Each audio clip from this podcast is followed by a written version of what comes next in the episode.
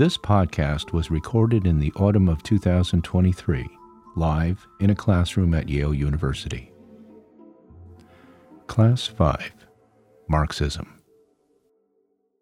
I think I ended by talking about something that the Polish poet Czesław Miłosz called the Hegelian bite. That thing about Hegelianism that was particularly seductive, that once it kind of caught people, it was very difficult to let go. Um, and you're reading, you've been reading for the past two weeks some of Isaiah Berlin's essays. Um, and Isaiah Berlin, who himself is from the former Russian Empire, talks about how kind of Russian intellectuals got drunk on Hegel. Um, it may have been one thing for the Germans, but you give a little Hegel to the Russians and they never come back. And his Isaiah Berlin's thesis is that the really fatal import that moves the 20th century is not the import of Marxism to the Russian Empire, it's the import of Hegelianism. Um, and I, I want you to appreciate what was seductive about Hegel even before we kind of move on to Marx. um, Okay, let me, um, let me say a couple words now about Marxism. Now that we are you know, a few decades after the fall of European communism. Um, so, one of the pieces of advice, in fact, one of the best pieces of advice I got about teaching when I was coming out of graduate school and about to leave a postdoc in New York for my first teaching position at Indiana University. And one of the last conversations I, I had was with my late friend, Tony Judt, who was one of the great historians of Europe um, and of the European 20th century, um, born after the war. And he said to me, he said, You know, when I started teaching in the late 60s in the early 1970s, all of the students at universities wanted to know the same thing. They wanted to know how an idea, a philosophy, a worldview that was so brilliant and so beautiful, how did it go so wrong? You know, where was the mistake? How did it go so wrong? Everybody's laughing already. Um, he said, You're going to get into the classroom and you'll have a completely different task. You will be facing young people who will want to know how anybody could have been so stupid as to buy into such a ridiculous idea in the first place. And he said, until you can get the students to make that imaginative leap and understand what was so extraordinarily seductive to so many people across so much of the globe for so long, nothing else that happens in the 20th century will make any sense. That you have to get them to make that leap and see what people saw then. See it as people saw it then. And that's not easy to do looking back. This is always the challenge of history, right? You've got to kind of bracket that. You know how things play out, you know what happens afterwards, and see if we can make that mental leap back and see what was so extraordinarily compelling. Not just to a couple freaks, but to huge numbers of people across all different social classes, all different racial and ethnic backgrounds, all different countries for a very long time. And I'm going to try to start to talk you through that today, you know, and hopefully it will percolate. That doesn't mean that Marx was right, of course. um, but what I want you to see is not so much was he right, was he wrong, but what was so forceful? What grabbed people? You know, what was it about this insight into how the world works that had such a hold on people for so long? Um, so let me go, go back a little bit um, to Hegel, and I, I took you very quickly through the master slave dialectic, which is in some ways the most vivid illustration of the larger Hegelian point that everything is relational. Nothing can be kind of understood in isolation from other elements, from other beings. Everything has meaning only in the context of the whole. The master is only the master in relation to the slave, and the slave is only the slave in relation to the master. Everything is always mediated, nothing is ever self identical. You know, this was that moment in the Barbie film where Ken is like, who would I be, you know, if without Barbie? And Barbie's like, no, Ken is me. Just be yourself unto yourself. We'll come back to this with Simone de Beauvoir when we talk about the second sex. I'll go back to the Barbie movie. Um, but this, can you be who you are unto itself without this being mediated through relations with others? Um, so everything is relational, everything is mediated. Meaning is only in the whole. The whole can only be seen at the end. Um, this idea of, of Aufhebung. History moves through clashes, it moves through antagonisms. Any given state of things contains within itself the seeds of its undermining just like the bud contains within itself the seeds of what's going to abolish the bud and turn into the fruit. You know, that's how history moves. There's always a kind of both overcoming, abolishing, but also retaining, preserving in a higher synthesis, moving forward, moving up, unfolding. Um, telos, this ancient Greek concept of telos, the idea that the end goal of a thing, the final product, is somehow already encoded at the beginning. So again, think of the apple seed metaphor. That eventual apple is already some there, somewhere there in that apple seed. That apple seed is not going to turn into a plum. If you plant it, it's not going to give you a carrot you know, if it's like in the best case scenario, you get your apple, but it can only be an apple. Like the fact that it's kind of set up to be an apple is there from the beginning, even when it's a seed that looks just like seeds that turn into very different things. So, this idea of, of, of telos, um, the fruit as the telos of the bud, the bud, the blossom to the fruit, these moments of an organic unity. Um, and Hegel uses this to say that the true and the false the universal and the particular cannot be reified. You're going to hear the word reify a lot, and we're going to talk about reification today. Reify is one of these fancy philosophical words that just means to turn something into a thing, to, to kind of make it more thing like, more concrete, more kind of thing like unto itself.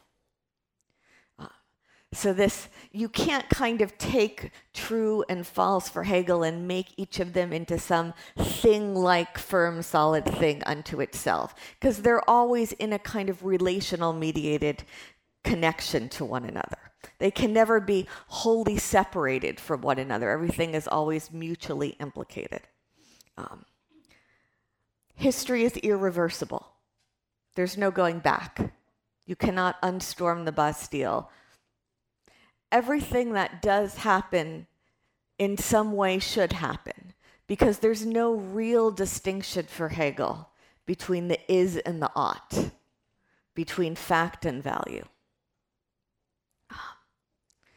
That he tries to think you to a place where you lose the desire to disentangle those two concepts. That's very hard to follow.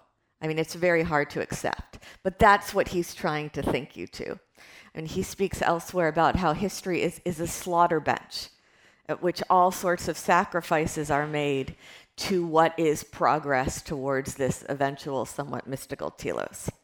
Um, this dialectical progression that is both always forward moving, onward and upward, but also has a cyclical element to it because of this repetition of the dialectic.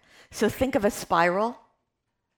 You know, think of something that's both going in a spiral but also going in a direction, but in a kind of edgy, jumpy way, not at a steady pace, but in a sometimes slow and then a sudden leap. Okay. Um, history as unfolding, moving towards eventual reconciliation.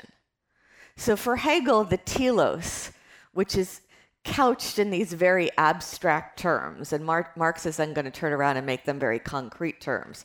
For Hegel, the telos is when subject and object, fact and value, freedom and necessity, all of the, the being and thought, when all of those things come together in a seamless whole. Now, what exactly that would mean concretely, it's a little vague for Hegel. Marx is going to tell you very specifically what it means. Um, there's a kind of longing in Hegel for wholeness. Everything gets kind of swept up and absorbed in the progress of the Geist towards telos. You know, and so there's part of the seduction is the directionality the sense that we're going somewhere and it's not just random and arbitrary, that we're kind of moving towards some goal. But part of it is the seduction of wholeness, that sense that everything ultimately goes together and makes sense. This overcoming of fragmentation, you know, and an association between alienation and fragmentation. So all of these thinkers are preoccupied with the problem of alienation. For Hegel, alienation is going to often take the form of your failure to understand an individual existence in the context of the Geist. You know, to be separating yourself from the whole. There's a kind of alienation. Um, to defy the forward motion of the spirit of the Geist to try to do that. It's for Hegel by definition to lose. So what is what is nice? What is subjectively good? This plays no role for Hegel. Um, so you're going to starting today. You're going to see this kind of preoccupation with the distinction between the subjective and the objective, and Marx is going to fetishize this. You're supposed to lose the desire for things to be otherwise when you understand the objective momentum of history. Subjective is essentially a pejorative term for Hegel. You know, and he's going to try to solve the free will versus determinism question through the paradox that liberty, freedom, is the recognition of necessity the self identification with necessity, this embracing of the objective moment of history.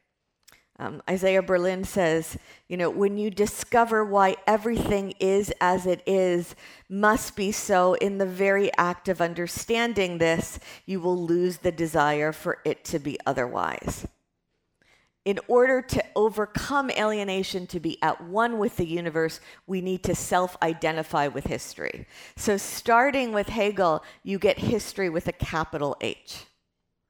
You know, when you see history with a capital H, in German, by the way, all nouns are capitalized, so this gets a little ambiguous.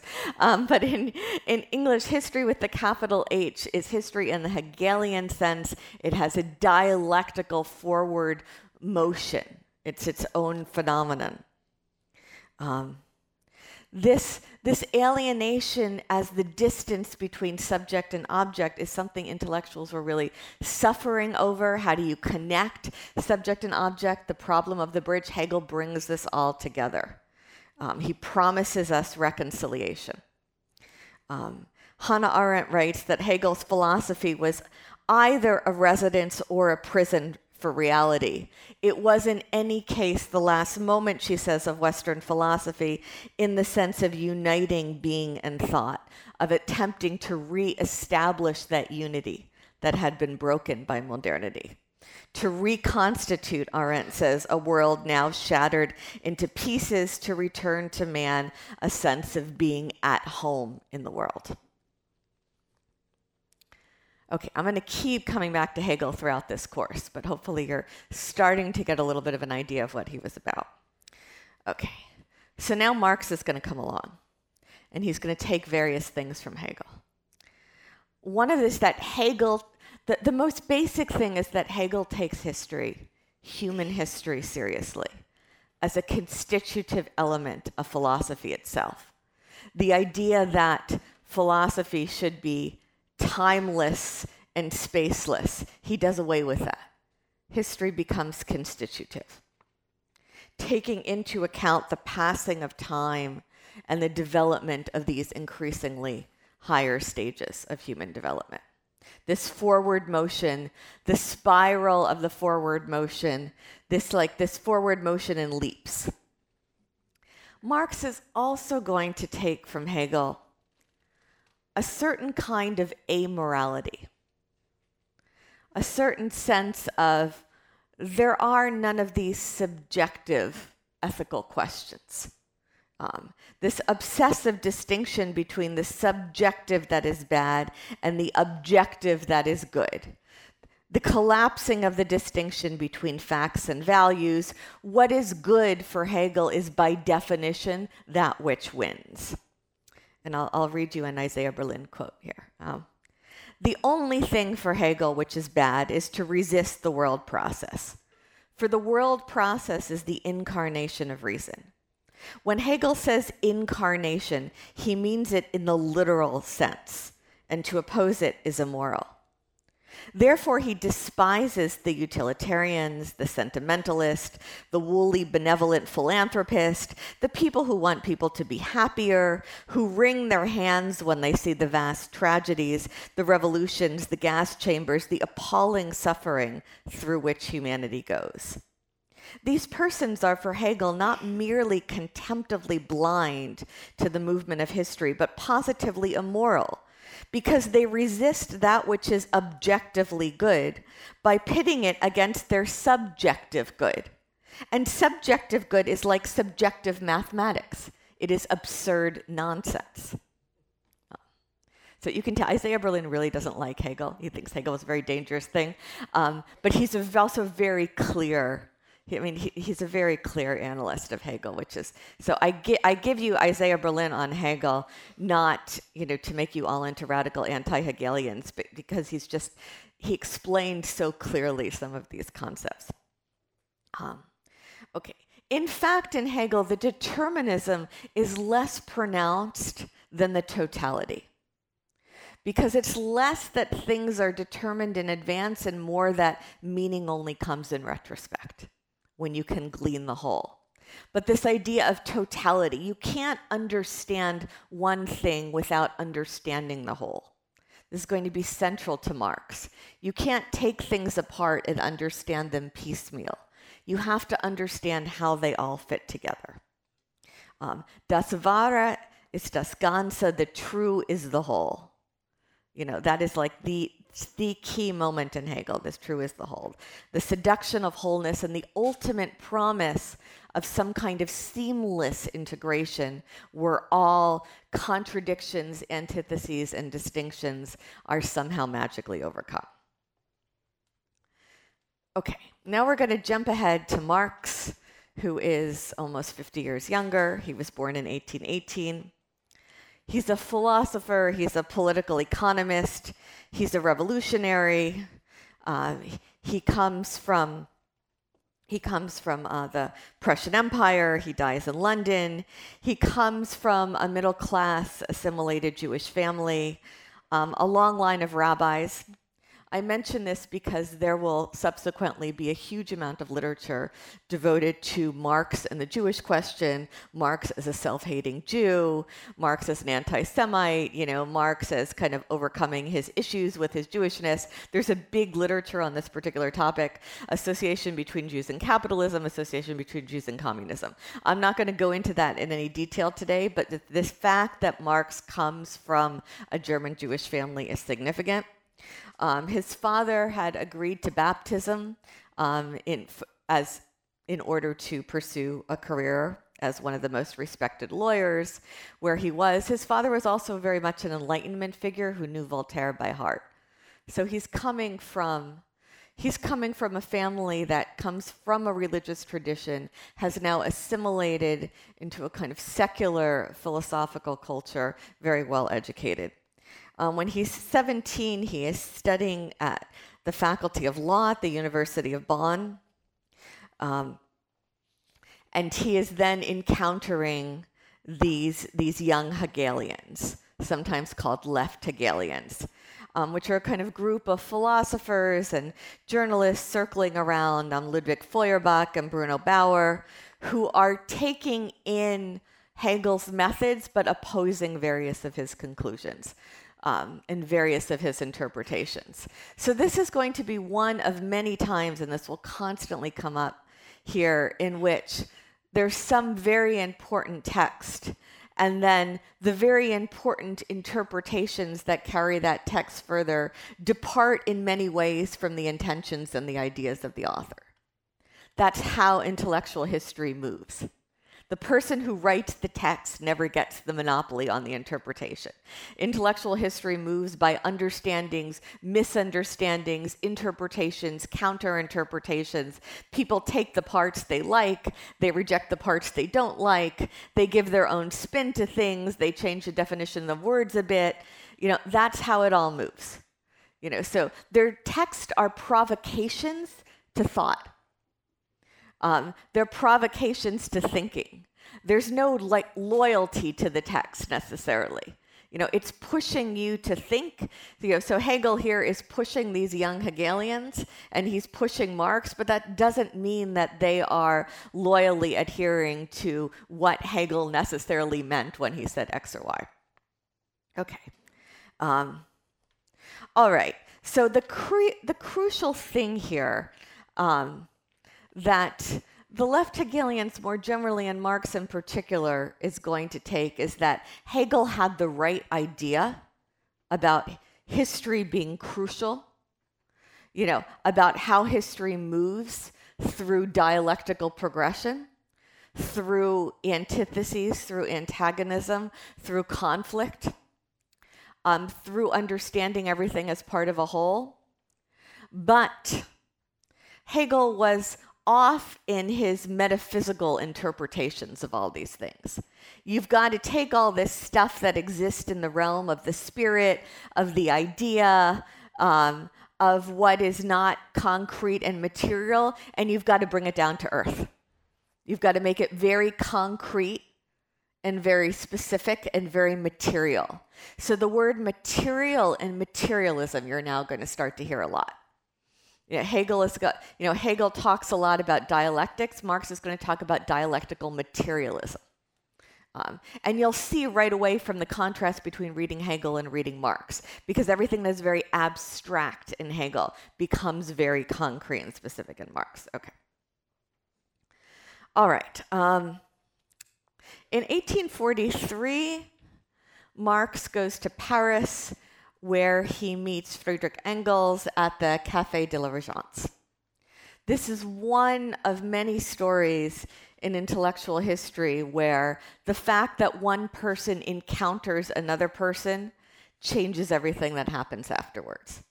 You know, if they don't happen to meet at that cafe in Paris, if they never run into each other, you know, ever all of modern history might well have been very different. Um, there was an encounter between these two minds, and they become co authors. And this will happen various times. You know, the person you happen to meet at the moment you happen to meet them, and there's some kind of there's some kind of merger that goes on.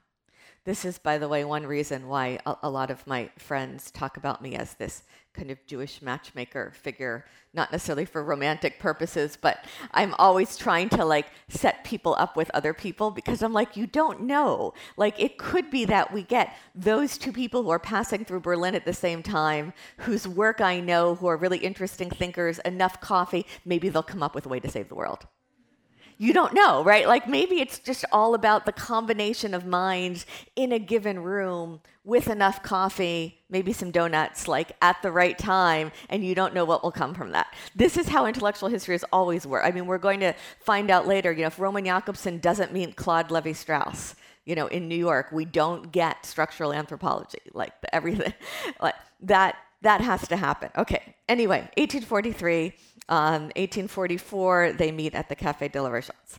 Okay. They keep going back to Hegel.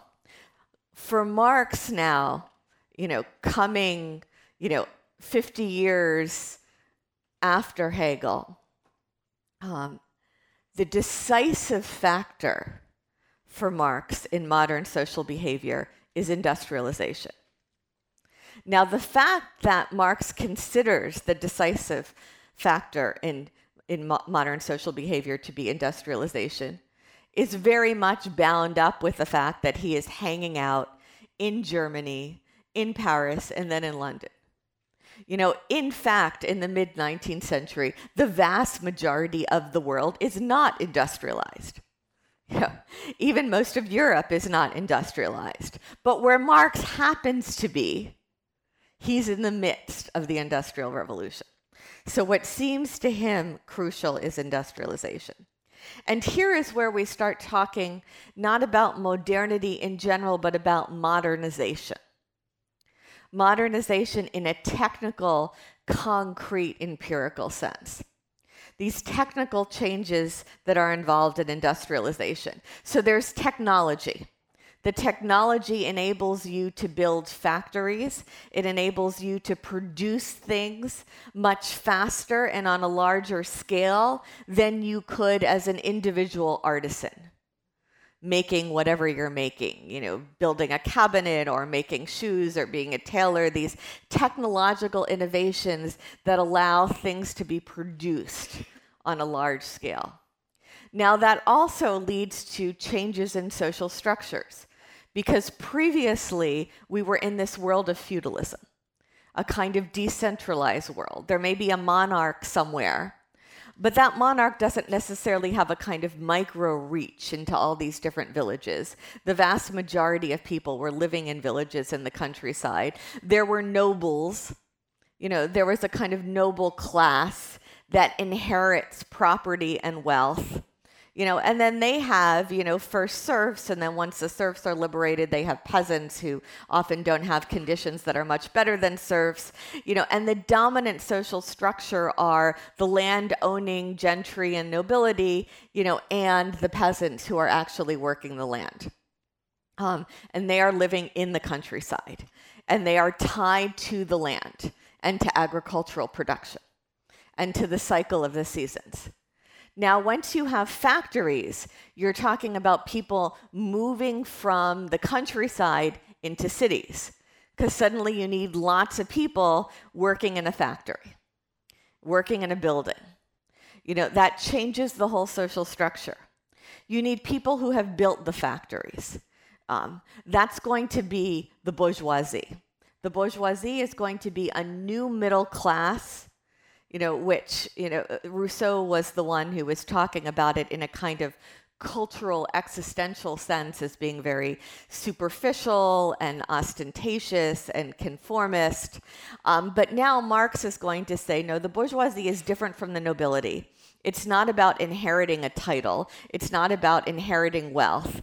It's about owning the factories and therefore being the employer being the employer who is employing people to work at your factory.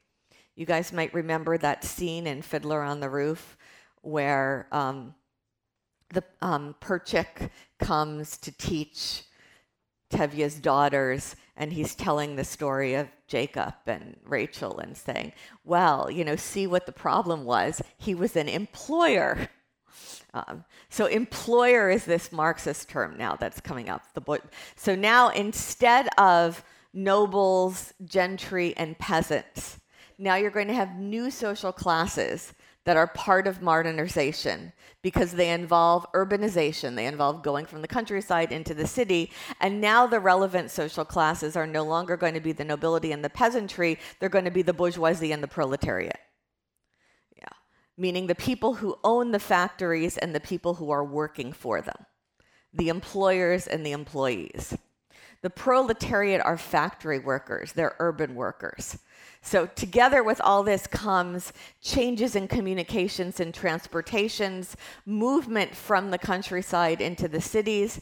And now, instead of people working the land and being connected to the process of production, of food. You like you sow the seed and then you you take care of the land and you watch the plant grow and then you harvest it at the end and they're connected to this cycle.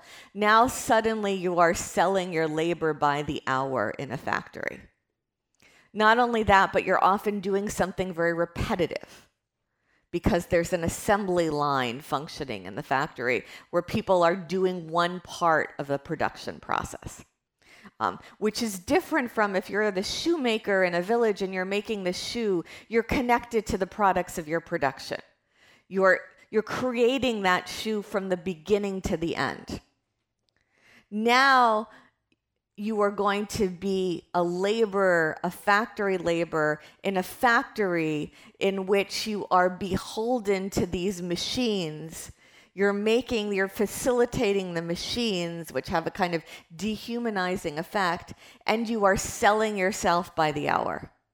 And you're only participating in a part of the production process, so you're losing your connection with the holistic nature of the thing that you're producing. Okay. So we have these new classes. Um, the proletariat, the factory workers, are therefore alienated from their own labor. They're no longer connected to the whole thing of planting the seed, of sowing the seed, of tilling the land, of harvesting the food, of making the shoe, of making of making the shirt you know, they're now alienated from their labor. They're just doing something and they're doing it for somebody else. The profits are accruing to the factory owners and not to the people who are doing the labor. Um, okay. So this this technical concrete changes in socioeconomic structure connected to modernity. That is modernization that is embodied in industrialization. That for Marx is the key factor. Okay, so the context for the Communist Manifesto, um, which is going to come out in 1848, which is this year called the Springtime of Nations in Europe, which is a kind of miraculous year where there are all sorts of revolutions in all different places throughout Europe. And it's a moment of the coming together of liberalism and nationalism. The idea being that if individuals have individual identity and therefore should produce, should possess certain kinds of natural political and civic rights, then so do nations. Um, so do do then so all of these different people, for instance, who were living in the context of the Habsburg Empire, you know, should the, the Hungarians have their own nation, the Czechs have their own nation, the Romanians, the Serbs, their own nations. It's a springtime of nations. All of these different uprisings, um, attempts at revolution in different places in, in Europe. Um, A.J.P. Taylor sarcastically calls this the turning point at which history failed to turn. Um, because most of them get put down. But something is in the air. You know, this idea of nationalism of national rights, of nations being created as almost kind of animate entities with souls, the influence of Herder. This comes up in 1848. So, almost in a moment when nobody is paying attention, you get the Communist Manifesto, um, co authored by Marx and Engels. Critical influences on the Communist Manifesto, what will make it make sense. The first is Enlightenment thought, the rights of man. The second is German Romantic philosophy, especially Hegel, um, history with a capital H. And the third is a kind of political economy understanding of industrialization. So those things all come together in the Communist Manifesto.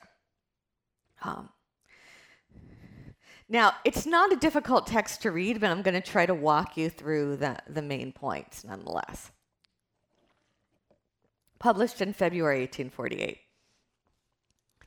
The first move is to say, we're going to turn Hegel on his head. Turning Hegel on his head does not mean history is moving backwards.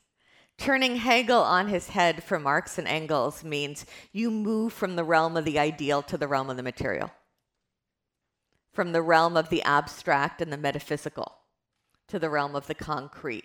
And concrete and material are also going to be crucial words for Marx.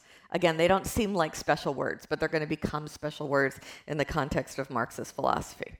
Um, instead of Geist, Marx is going to see socioeconomic forces. Um, The idea is that, you know, Hegel is mistakenly reifying consciousness. German philosophy needs to come down from the sky, abandon metaphysics in favor of concrete reality, move from the realm of the spirit to the realm of the material.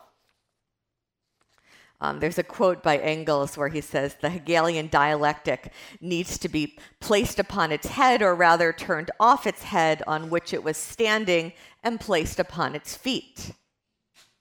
Um, you know, Marx later in the afterword to the second German trad- edition of Das Kapital says, the mystification which dialectic suffers in Hegel's hands by no means prevents him from being the first to present its general form of working in a comprehensive and conscious manner. With him, with Hegel, the dialectic is standing on its head. It must be turned right side up again if you would discover the rational kernel within the mystical shell. Okay. So, some of you might remember from other European history courses when Martin Luther posted those 95 theses on the door of the Castle Church in Wittenberg, Germany in 1517. This is one of those moments when the Communist Manifesto comes out. It's not that, you know, it comes out one day in February 1848 and everything is different the next day. You know, it's a little bit of like a bomb with a long fuse. but it's there, you know, and once it's there, you know, there's no going back. No.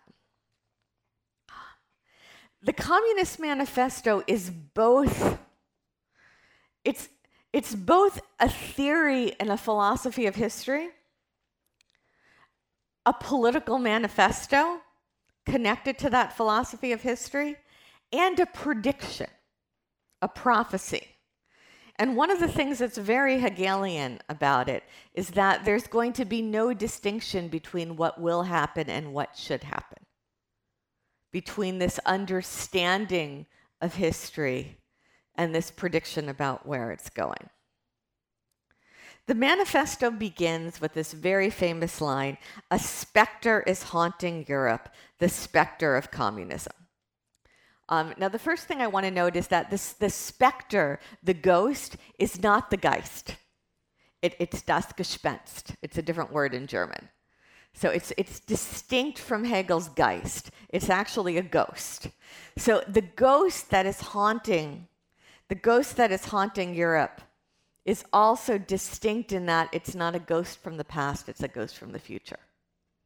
A specter is haunting Europe, the specter of communism the specter to come.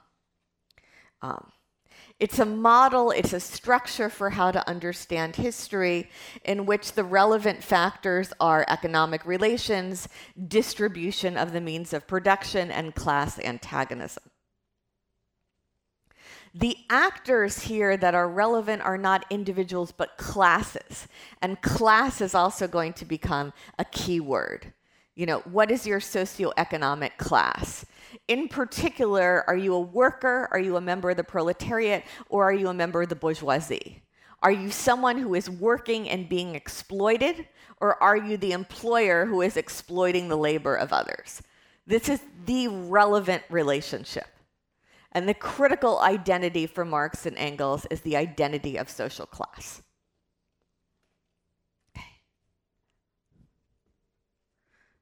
The history, they write, of all hitherto existing society is the history of class struggles. History is all about oppressors and oppressed. That antagonism, that class conflict plays itself out in different forms in different historical epochs. Now we are coming to the modern moment of the great struggle between the bourgeoisie and the proletariat, and this is going to be the last great conflict. You know, so we've moved through feudalism, we've moved through the nobility and the peasantry. That's dying out. We're already kind of almost past that. Again, the fact that Marx considers us past that is very contingent upon the fact that he spent his life in the tiny part of the world you know, that's been significantly industrialized. Okay. The history of all existing society is the history of class struggles, just as feudalism gave way to capitalism and modern bourgeois society, capitalism and modern bourgeois society contains within itself the seeds of its own destruction. This is this the idea of containing within oneself the seeds of one's own destruction, something containing within itself the seeds of its own destruction. This is central to Hegel and central to Marx. History moves by dialectics. History moves by this constant process of something being confronted with something that is antagonistic, antithetical, that is coming up against it, that's going to replace it, that's going to take it to a higher level. And so the famous line here is, you know, what the bourgeoisie therefore produces above all are its own gravediggers. Its fall and the victory of the proletariat are equally inevitable.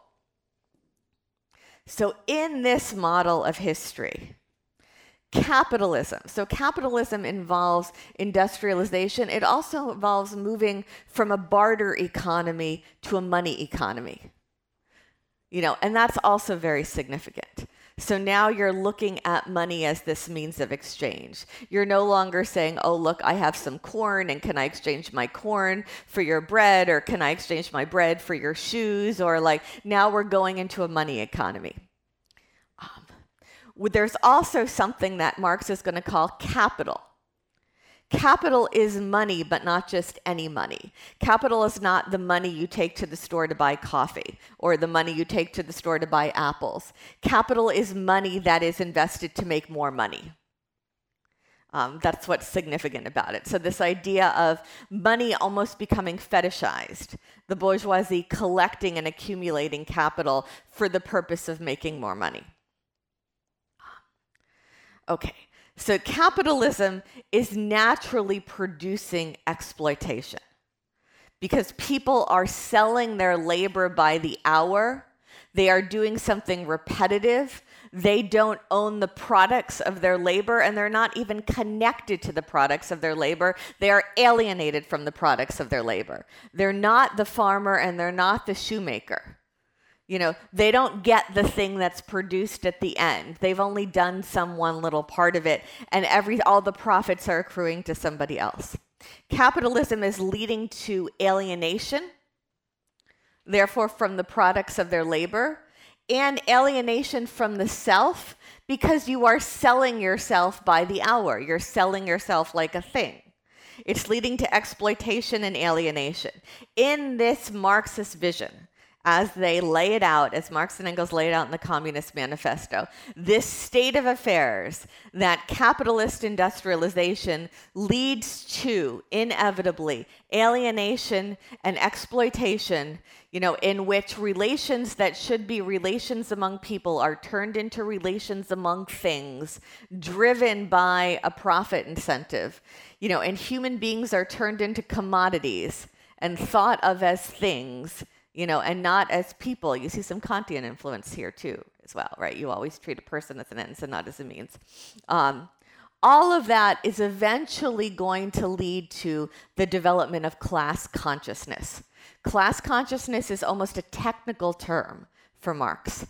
Class consciousness means when the workers understand that they are being exploited by the bourgeoisie and they understand that there is no way to fix this without all of the workers everywhere in the world rising up, violently overthrowing the bourgeoisie, abolishing private property, ruling through a transitional period of a proletarian dictatorship, which is necessary because the bourgeoisie is not going to voluntarily give up its property but then eventually they will create a society, you know, in which national borders will wither away. Everyone will work according to his ability and receive according to his need. And then we will be at the end of history in this utopian communist world. I realize it sounds crazy, like lots of you are kind of smirking. Um, this was the vision. These things are supposed to happen organically. The workers are supposed to organically develop class consciousness.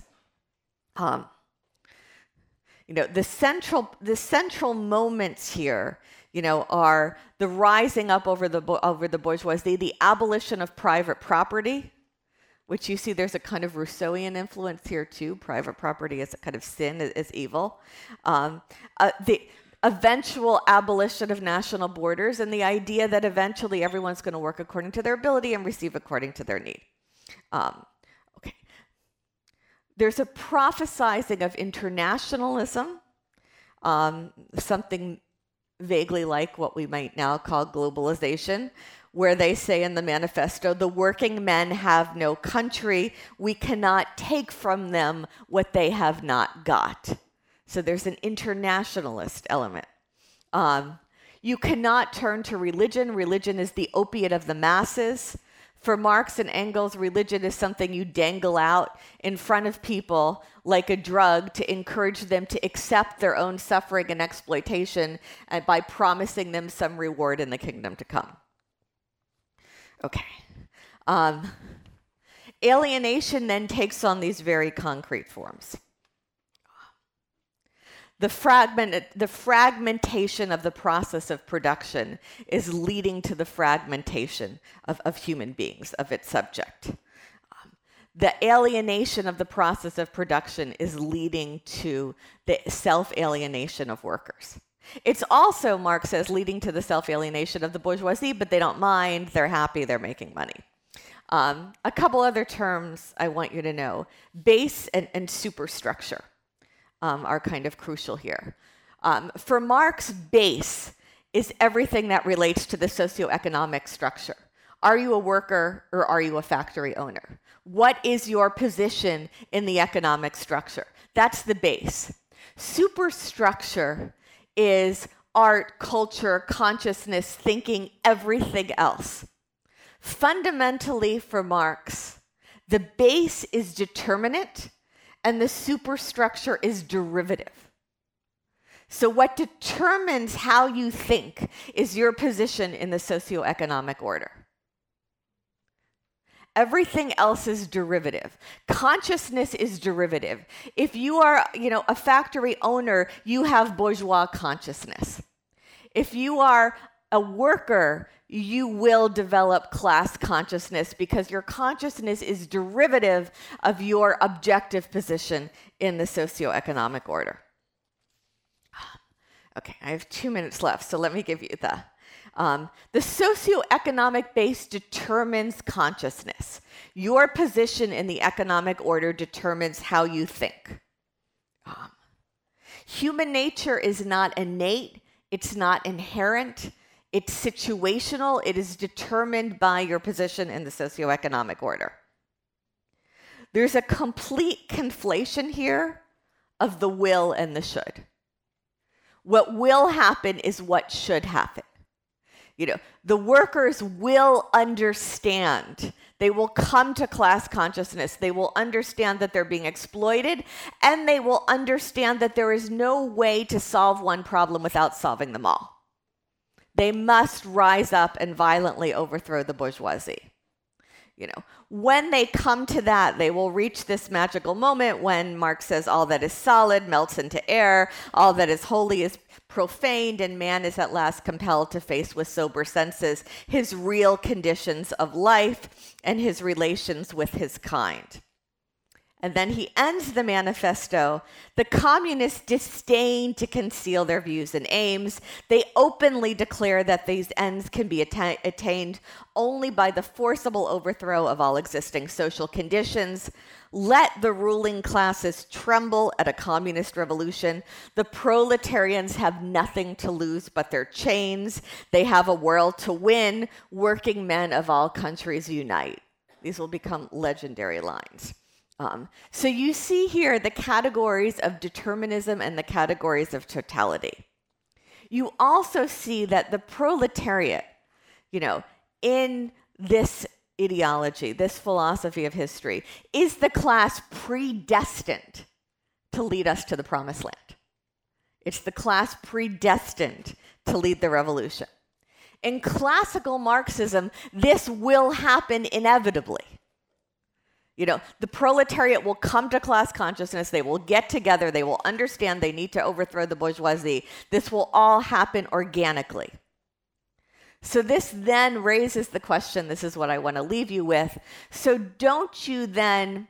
Aren't, oh, don't you have a like Calvinism like problem? So the Calvinists believe that you're either kind of predestined to be saved and go to heaven or you're not. So that then begs the question why not just sit back? Why go to church? If it's all out of our hands, why do anything?